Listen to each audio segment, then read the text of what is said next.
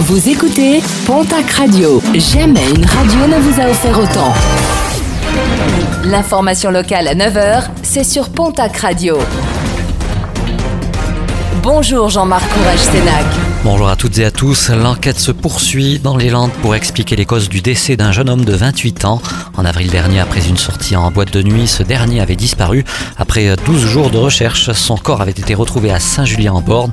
Selon les premières investigations techniques, l'autopsie ne montre rien de suspect, pas de violence ni intervention d'un tiers. Le gouvernement n'engagera pas de nouvelles réintroductions d'ours dans les Pyrénées.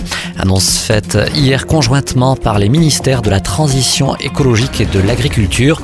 Aucun ours slovène supplémentaire, sauf si des plantigrades venaient à être tués par des hommes ou si une forte mortalité était constatée.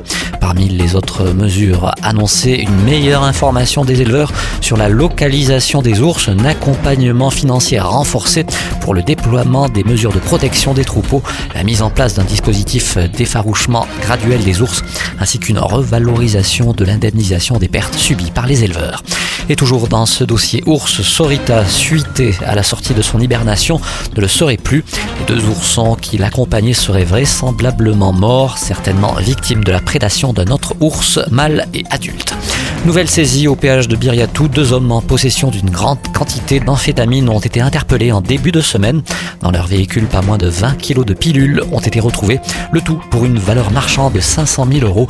Âgés de 73 et 30 ans, les deux individus ont été transférés à la juridiction interrégionale spécialisée de Bordeaux.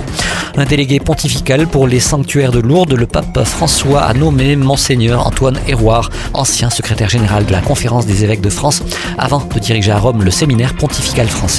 Dans un communiqué publié hier, le pape souhaite, je cite, que le primat spirituel soit mis en avant par rapport à la tentation de trop souligner les aspects liés à la gestion ou aux finances. Et puis en sport rugby, une nouvelle recrue au Stade Tarbes Pyrénées Rugby avec la venue du deuxième ligne Marvin Woki. Âgé de 22 ans, il évoluait cette saison au sein des espoirs de Montauban.